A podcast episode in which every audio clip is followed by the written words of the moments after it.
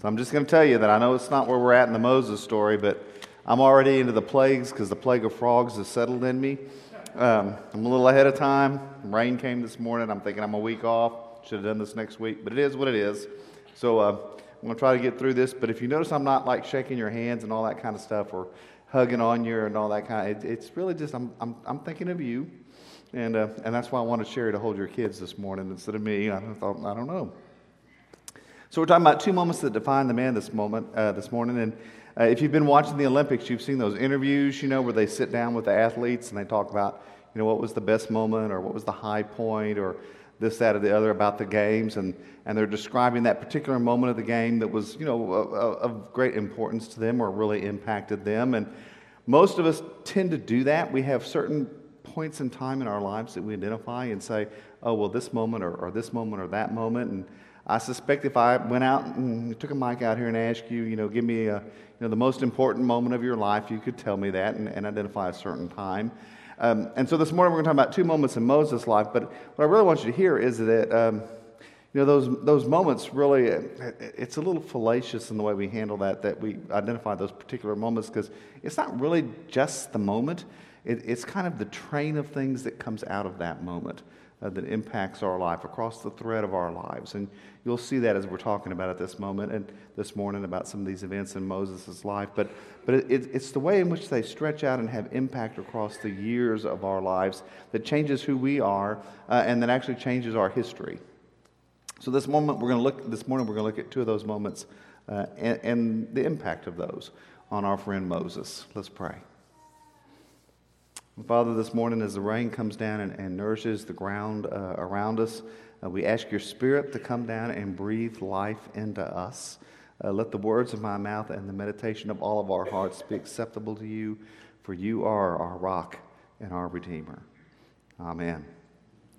So I'm going to remind you first off, uh, because you need to remember, uh, you know, Moses has been born into a Hebrew household. His mother has uh, given him up, and he's going to be raised by Pharaoh's daughter. But you remember that for the first several years of his life, he goes back. The, the Pharaoh's daughter sends him back to the household he's born in. His, his mother has him for the first several years of his life. So he knows who his birth parents are. He knows that he's a Hebrew. Um, he has that piece of his identity from very early in his life. Later on, he goes over to Pharaoh's uh, household, and Pharaoh's daughter raises him in uh, all, all that that would entail, all the luxury that would entail. But he always knows that, you know, here's, here's Pharaoh's household, and here he is uh, as a Hebrew. Uh, you know, he's, he's one step lower than the rest of the household. Now, he's still a, a lot of steps above everybody else in the land, but he's one step below that, and he's very much aware of, of what his true identity is. And that's important for us to remember as we come into this next part of his story. One day after Moses had grown up, he went out to his people and saw their forced labor. Notice he, to his people, he knew who he was and saw their forced labor. He saw an Egyptian beating a Hebrew, one of his kinsfolk. He looked this way and that, and seeing no one, he killed the Egyptian and hid him in the sand. Now, when we read through this, a lot of times uh, we kind of identify with Moses, you know, protecting uh, this relative of his against the Egyptian who's beating him, and, and that sense of defense. Um, this event is sometimes portrayed as kind of a crime of passion. Uh, that you know, Moses goes out there and sees this, and he gets so incensed by it that he kind of takes leave of his senses and, and, and kills this guy before he even realizes what he's doing, and, and then is you know, filled with remorse. I want you to read the story, though, because that's not what it says. Uh, he looked this way and that, and seeing no one, he killed the Egyptian. And then he hid him in the sand. Uh, this, this is not you know, being overwhelmed with emotion so that you totally take leave of your senses and, and act. Um, even though he is in righteous indignation at what's going on, he still looks to see if anybody else is going to see what he does. And he still takes the time to hide the man's body. Um, it, it, it, it's murder. That's what we're talking about. I mean, this is, this is him killing, intentionally killing this Egyptian. Now, when he went out the next day, he saw two Hebrews fighting. And he said to the one who was in the wrong, Why do you strike your fellow Hebrew? He answered, Who made you a ruler and judge over us? Do you mean to kill me as you killed the Egyptian? Then Moses was afraid and thought, Surely the thing is known. Now, I don't, I don't know why that surprises Moses that much, and I don't know why he really thought he could keep this quiet, because remember, there's one person at least who knows exactly what happened, right? The other Hebrew that was being beaten. And, and when he went home, you know, and his wife said, Honey, how was your day? Do you think he said, Oh, well, it was kind of boring today. Didn't do much. I mean, he went home and he said, Ah, you know, the, the, Egyptians were beating me, and, and Moses stepped in and he rescued me, and blah, blah. I mean, you know, and, and word just went through, you know, the town, right? I mean, you don't do that kind of event and have it stay secret. So surely the thing is known. Yes, and when Pharaoh heard of it, he sought to kill Moses. But Moses fled from Pharaoh. He settled in the land of Midian, Midian and sat down by a well. Remember, Pharaoh is, is afraid of the Hebrews, afraid that they're going to rise up against him. And so he's had this order to, to have all of the male children killed when they're born. Um, and, and knowing that a number of them have survived through that, and knowing that Moses has survived through that, now all of a sudden Moses has killed one of his Egyptian taskmasters. And, and what Pharaoh has feared the most, he believes is coming to happen.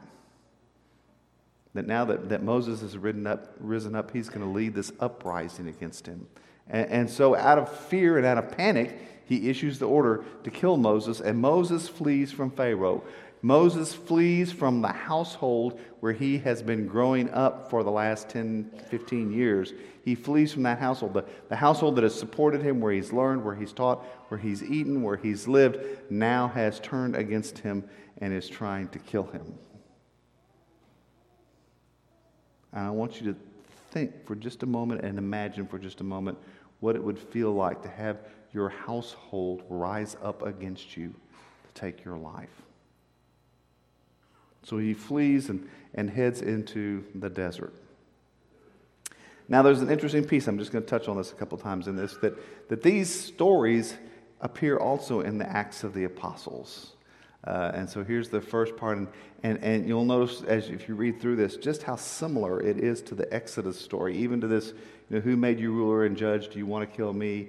Uh, Moses fled. I mean, you, you see that these stories are very similar. Um, and that's an important thing to note for this reason. Uh, Acts of the Apostles is written by Luke the historian. Uh, he, he's Greek, he's not Hebrew, uh, he, he's not Jewish and, and he is writing this to chronicle it. And so, even though he doesn't have this religious attachment to the story, Luke recognized that that story was important enough to the early church that they were retelling it.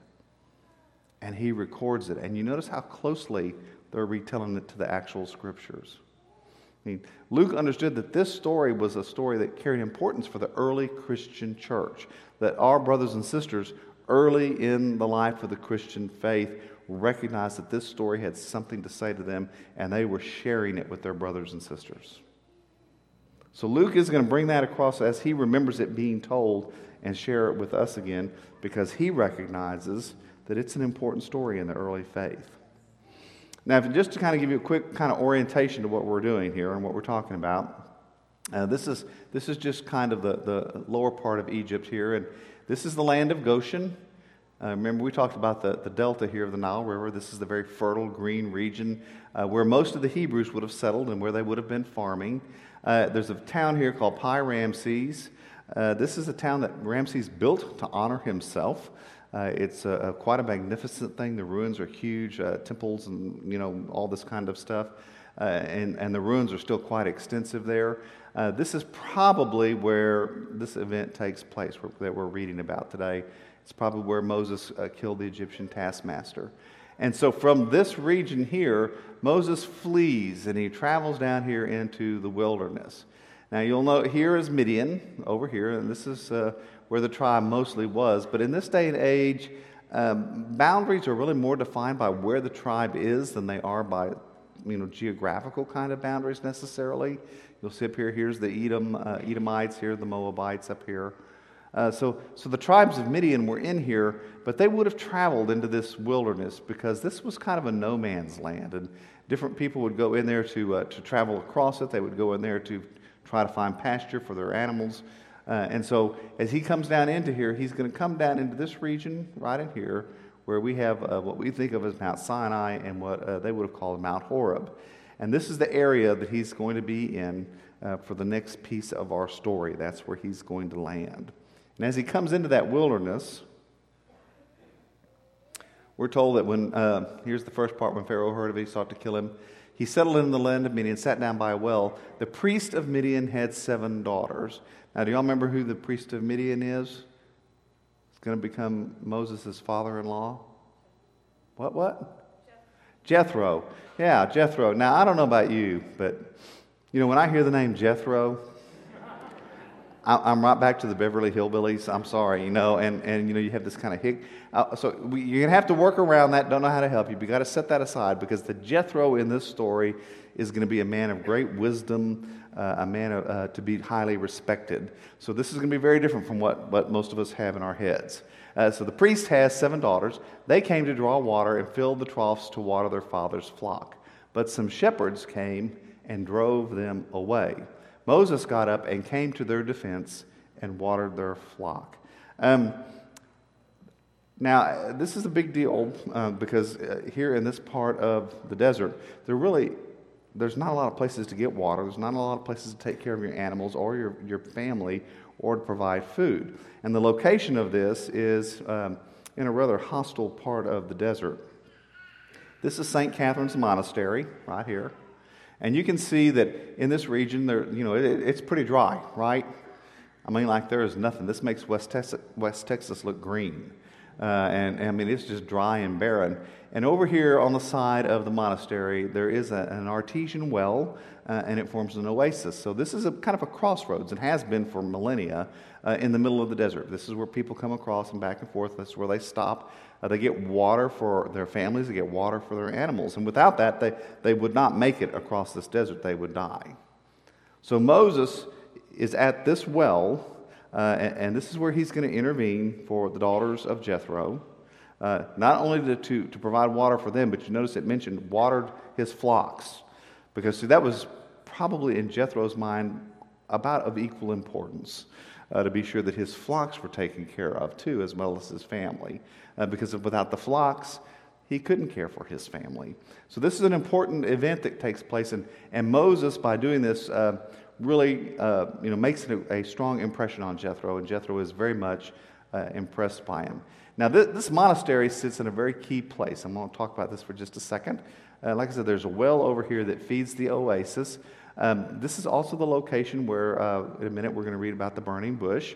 And I know that may sound uh, like a, a really big coincidence that it would be both locations, except, again, think about where you're at you know, bushes require water. Do you see any other water out here anywhere? Right? I mean, the places where there's water and things growing are few and far between in this part of the world. And so it really is not that much of a coincidence. In fact, you should expect that at this location, uh, this kind of crossroads in the middle of the desert, uh, one of the few places out there where there's water, that that's where you would also find the bush.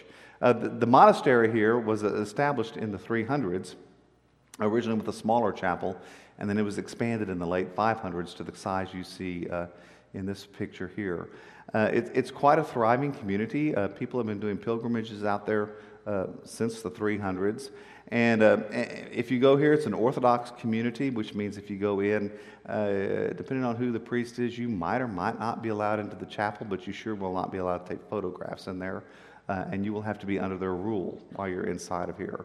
Uh, this mountain in the back is part of the ridge that forms Mount Sinai. Uh, so, this location is going to be important because this is where he is at the well. This is where the burning bush event is going to take place. This is the mountain on which he's going to go up and meet with God. And so, all of that comes together in this one location. And this church was uh, built to mark that and to be able to uh, provide a place for people to come and worship in this space. So, He's come out here, uh, he, he's come to this desert. He, he intercedes on behalf of Jethro's daughters and, and flocks and, and takes care of them. And Jethro um, is very grateful and, and very impressed by him. So Moses agreed to stay with the man. Jethro invites him to stay with his family. And Jethro gave Moses his daughter Zipporah in marriage. She bore a son and named him Gershom, for he said, and he named him Gershom, for he said, I have been an alien residing in a foreign land. Uh, so he comes out here, and, and, and now all of a sudden he's established. And I, and I want you to kind of think about the circle of his life and what's happened. Um, he's gone from being in Pharaoh's household, I mean, where he's got all he can want to eat, where he's got the, the finest clothing, he's living in lavish style, everything's provided for him, he's been educated, all those kinds of things. Uh, uh you know, life has been really good. Up until that moment, he's had to flee for his life. And now he is in the midst of the desert, dwelling with these uh, Bedouin people, uh, these, these wandering people, these nomads with their, their sheep, and he's living as a shepherd, which is kind of the low end of the totem pole. I mean, this is kind of the bottom of, of the social ladder, uh, raising his family out in the middle of this desert wilderness. He's, he's basically gone from, from living the high life to hiding out and hoping that somewhere out here he can be so inconspicuous that Pharaoh will never know he's there and he'll be able to live out the rest of his life. Whatever dreams or ambitions he may have had as a young man are gone. And he has resigned himself that all he's going to be now for the remainder of his years is a shepherd. Now, all of us have a things and events in our past, I think that like Moses, you know, we're, we're they're, they kind of weigh upon us. Now, hopefully, I, I, think most of us don't haven't murdered anybody. I'm, I'm, hoping, but all of us have things in our past that we would really prefer to keep hidden. The things that we kind of want to sweep under the rug, stuff we hope nobody ever finds out about, uh, things that we don't want to tell people. Uh, things we think, you know, well, if they knew this, you know, they, they, they wouldn't approve of me, they wouldn't be with me, they wouldn't spend time with me. All of us have, have that kind of baggage that we carry, and, and some of us are kind of hiding out in the desert, aren't we? You know, we, we've decided to let all that lie low. And, and we're going to hide out in the desert and kind of keep a low profile and hope that nobody figures out what's going on in our past.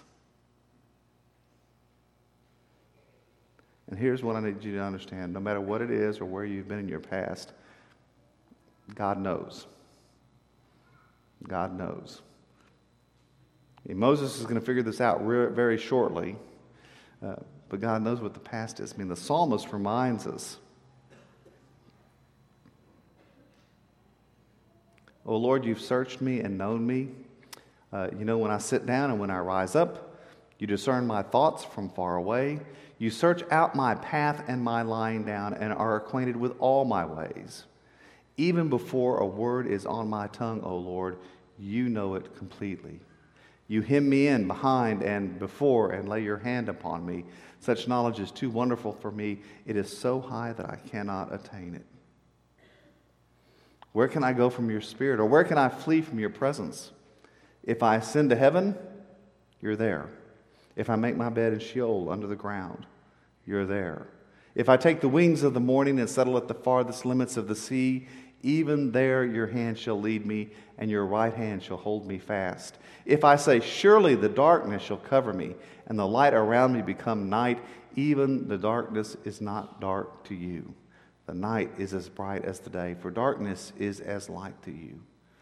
Search me, O God, and know my heart. Test me and know my thoughts. See if there is any wicked way in me, and lead me in the way everlasting. So Moses is hiding out in the desert, hoping no one knows he's there, having traded the high life for the life of a shepherd. But God knows he's there. And, and, whatever it is that you've kind of swept under the rug, you know, you need to know that God peels the rug back and knows it's there. Whatever it is that you would rather keep hidden, God knows about that.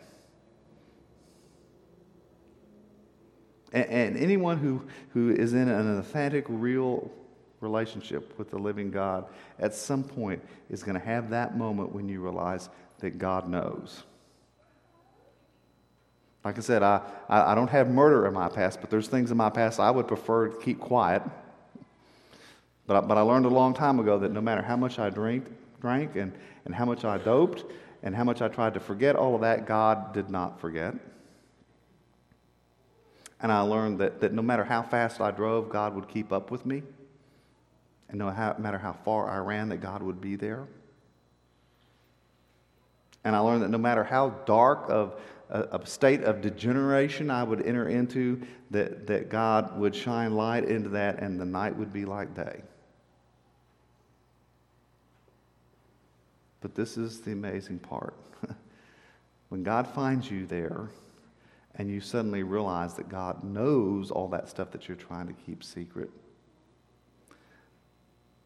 it's both intimidating and liberating.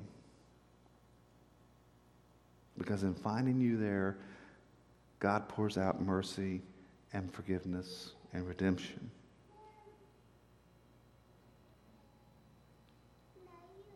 And you end up with that prayer Search me, know my heart, test me, know my thoughts, see if there's any wicked way in me, lead me in the way everlasting. I mean, I found that on my knees at the top of Red Mountain Pass in Colorado the first time it happened. And I don't know where your moment is. But I want you to hear that, that like Moses, when you come into the presence of the living God, there is this moment that is at once unsettling, but also gloriously freeing. So Moses has this moment one morning when he encounters the burning bush. He's out there hiding in the desert thinking he's got everything under control. And then he's keeping the flock of his father in law Jethro, the priest of Midian. He led his flock beyond the wilderness and he came to Horeb, the mountain of God, where the monastery is. And there the angel of the Lord appeared to him in a flame of fire out of a bush. He looked, and the bush was blazing, yet it was not consumed. Then Moses said, I must turn aside and look at this great sight and see why the bush is not burned up. When the Lord saw that he had turned aside to see, God called to him out of the bush, Moses, Moses, and he said, Here I am. Really? Do you think that's really what he said?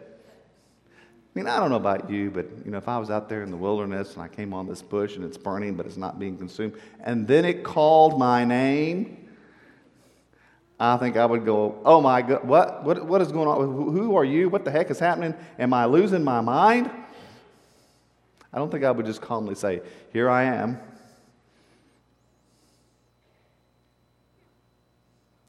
Kind of makes me wonder if somehow or another Moses already didn't have some inkling that something was going on, some sense of God's presence and call on his life, so that this was not as unexpected as you or I might find it.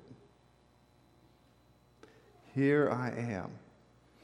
Then God said, Come no closer, remove the sandals from your feet, for the place on which you're standing is holy ground. Now, now in the Middle East, even to this day, if you're out uh, in, in the countryside wandering, you're wearing sandals, you know, they're going to get dirty and nasty. And if you got sheep out there, they're going to have sheep stuff all over them, you know, manure on them. And, and so when you come to someone's home, you take your sandals off. This is the polite thing to do. And you wash your feet so that you don't track that into your home. If you go to worship, even to this day in the Middle East, uh, uh, out, especially in the rural areas, if you go up there, you'll see people's shoes all outside because that's they take them off because this is holy ground and you don't want to track dirt and filth into it. That's also why to this day in the Middle East, if someone throws your, their shoe at you, that's a tremendous insult. So God says, take your shoes off. This is holy ground. Out here in the middle of the wilderness, this is, this is holy ground. Take your shoes off. And he said further, I'm the God of your father, the God of Abraham, the God of Isaac, and the God of Jacob. Because remember, Moses grew up for a while with his family, but he's been in Pharaoh's household. So some of the stories of the faith may not be things he's learned. And Moses hid his face, for he was afraid to look at God. Then the Lord said, I have observed the misery of my people who are in Egypt. I have heard their cry on account of their taskmasters. Indeed, I know their sufferings, and I have come down to deliver them from the Egyptians, to bring them up out of that land to a good and broad land, a land flowing with milk and honey, to the country of the Canaanites, the Hittites, the Amorites, the Perizzites, the Hivites, and the Jebusites. The cry of the Israelites have now come to me. I have also seen how the Egyptians oppress them. And at this point, Moses is probably going, Yes, finally, you finally listened to us. You know, that, that suffering that I saw with my people and all that, God, you've heard it. You've come down, you're going to rescue them, you're going to bring them out, we're going to be vindicated. And, and, and he's all excited about that. And then God says, So come, I will send you to Pharaoh to bring my people, the Israelites, out of Egypt. Out of Egypt. And at that point, Moses is going, Excuse me? Wait a minute, God. Pharaoh wants to kill me, and you're going to send me back? I'm not going. But What are you talking about? Now, I'm just going to tell you have you ever been there? God has this thing He does where when He wants to immerse Himself into the course of history, He tends to raise up people to be in the middle of that. You ever had that happen? Where God is keeping you awake at night and God's stirring things up in you, and, and you think, oh, I just wish God would do something about this, when the whole time God is saying, Well, no, you. I'm calling you to do something about it. Some of you have heard me tell the story about um, sitting when my daughter was little and I'm feeding her and I'm holding this, this, you know, plump little baby and I'm, I'm, watching television and they're covering the, starv- the, the uh, famine in the Sudan and the starvation. And as I'm standing there, I'm sitting there with the, my daughter in my lap, I'm watching a guy on TV talking about how difficult it is to watch his children starve to death. And, and in that moment, I simply cannot not do something. I mean, it's like God has just convicted me.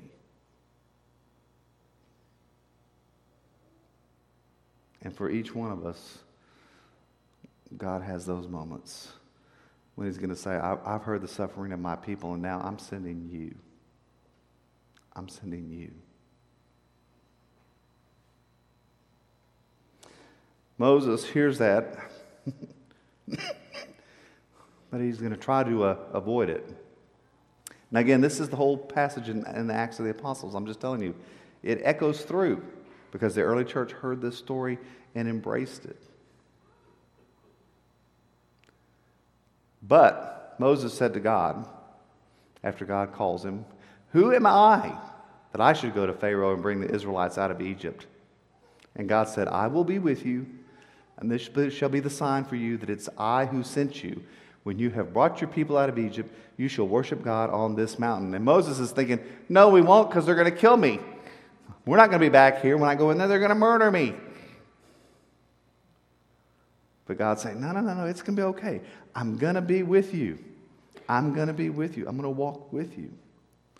Who am I? And then Moses says, Well, if I come to the Israelites and say to them, The God of your ancestors has sent me to you, and they ask me, What is his name? What shall I say to them? God said to Moses, I am who I am. That's the word we know as Yahweh, the name of God. I mean, to this day in the Orthodox Jewish community, they do not say the name. It is too holy and too sacred. They use the word Adonai, blessed one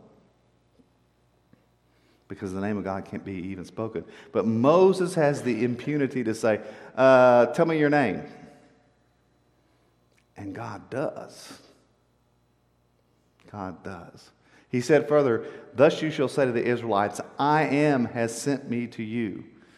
And God also said to Moses, Thus you shall say to the Israelites, The Lord, the God of your ancestors, the God of Abraham, the God of Isaac, and the God of Jacob, has sent me to you. This is my name forever this my title for all generations. Mean, he shared this sacred name, this sacred statement about who he is with Moses. And first Moses says, Well, you know, who, who, me? You know, no, no, not me. Surely you're thinking of someone else. And then, and then he says, Okay, well, tell me your name. And God tells him his name. And, and, and then Moses comes back and says, But, but suppose they do not believe me or listen to me, but say, The Lord did not appear to you. The Lord said to him, What is that in your hand? He said, A staff. And he said, Throw it on the ground. So he threw the staff on the ground. It became a snake, and Moses drew back from it like you or I would do. He also has Moses put his hand inside of his cloak and pull it out, and it's covered in leprosy. And he has him put it back and pull it out, and it's healed again. You know, when they say, Oh, no, you don't know the Lord, you show them these signs, these wonders, these mighty works and that will be the sign to them to convince. And Moses, and Moses says, But, oh my Lord, I've never been eloquent, neither in the past nor even now that you've spoken to your servant, but I am slow of speech and slow of tongue. Now, That's oftentimes uh, assumed to be some kind of a stutter. We don't really know. It may have been that Moses just hated speaking in front of people. Anybody get a little public fear of speaking going on? We, we don't know for sure. But Moses is trying to find a way out of this, right? Well, who am I? You know, what if they don't listen to me? Oh, you know, I can't really. I'm not me. I mean, I, I, what do I? Who do I say sent me? Oh, I can't do this. I can't even. I mean, I'm not a public speaker. And the Lord says to him, "Who gives speech to mortals? Who makes them mute or deaf, seeing or blind? Is it not I, the Lord? Now go, and I will be with your mouth and teach you what you are to speak." Now he's had four objections. He's had four answers. You'd think he'd get the picture. But having run out of excuses, he, he's reduced to begging. Then he said, Oh Lord, please send someone else. Right? Like your children do, you know, when you've been trying to get them to do something, they keep giving you all the excuses and all the excuses. Please don't make me do it. Right? You've had that? Moses is just begging at this point, please send someone else. And God finally loses his patience with him. the anger of the Lord's kindled against Moses. He said, what of your brother, Aaron the Levite? I know that he can speak fluently. Even now, he is coming out to meet you, and when he sees you, his heart will be glad. You shall speak to him and put the words in his mouth, and I will be with your mouth and with his mouth, and I will teach you what you shall do. He indeed shall speak for you to the people, he shall serve as a mouth for you, and you shall serve as God for him. Take in your hand this staff with which you shall perform the signs. God finally goes, Okay, okay, okay. I'm going to send you Aaron. Aaron can do the talking for you. You tell him what to say. He'll get up in front of the people and say it. You whiner. And so they set off with Aaron to speak and Moses to do the great signs. Now, this is, if, if you're going to choose somebody to rescue your people, I mean, wouldn't you like it to be somebody more like Joshua? Right? You know, Joshua says, you know, well, who can stand against us? You know, I mean, if God is on our side, who can be against us? I mean, he's always saying that all through the whole book. That, You know, whenever things happen, he's going, well, if God's on our side, why should we be afraid? Who can be against us? God comes to Moses, and Moses is trying to find every excuse he can under the books not to have to do this. And I don't know about you, but that gives me great hope. I mean, you know, God chose to send Moses the murderer. God chose to send Moses, the afraid. God chose to send Moses, the reluctant. God chose to send Moses, the awkward. God chose to send Moses, the whiner.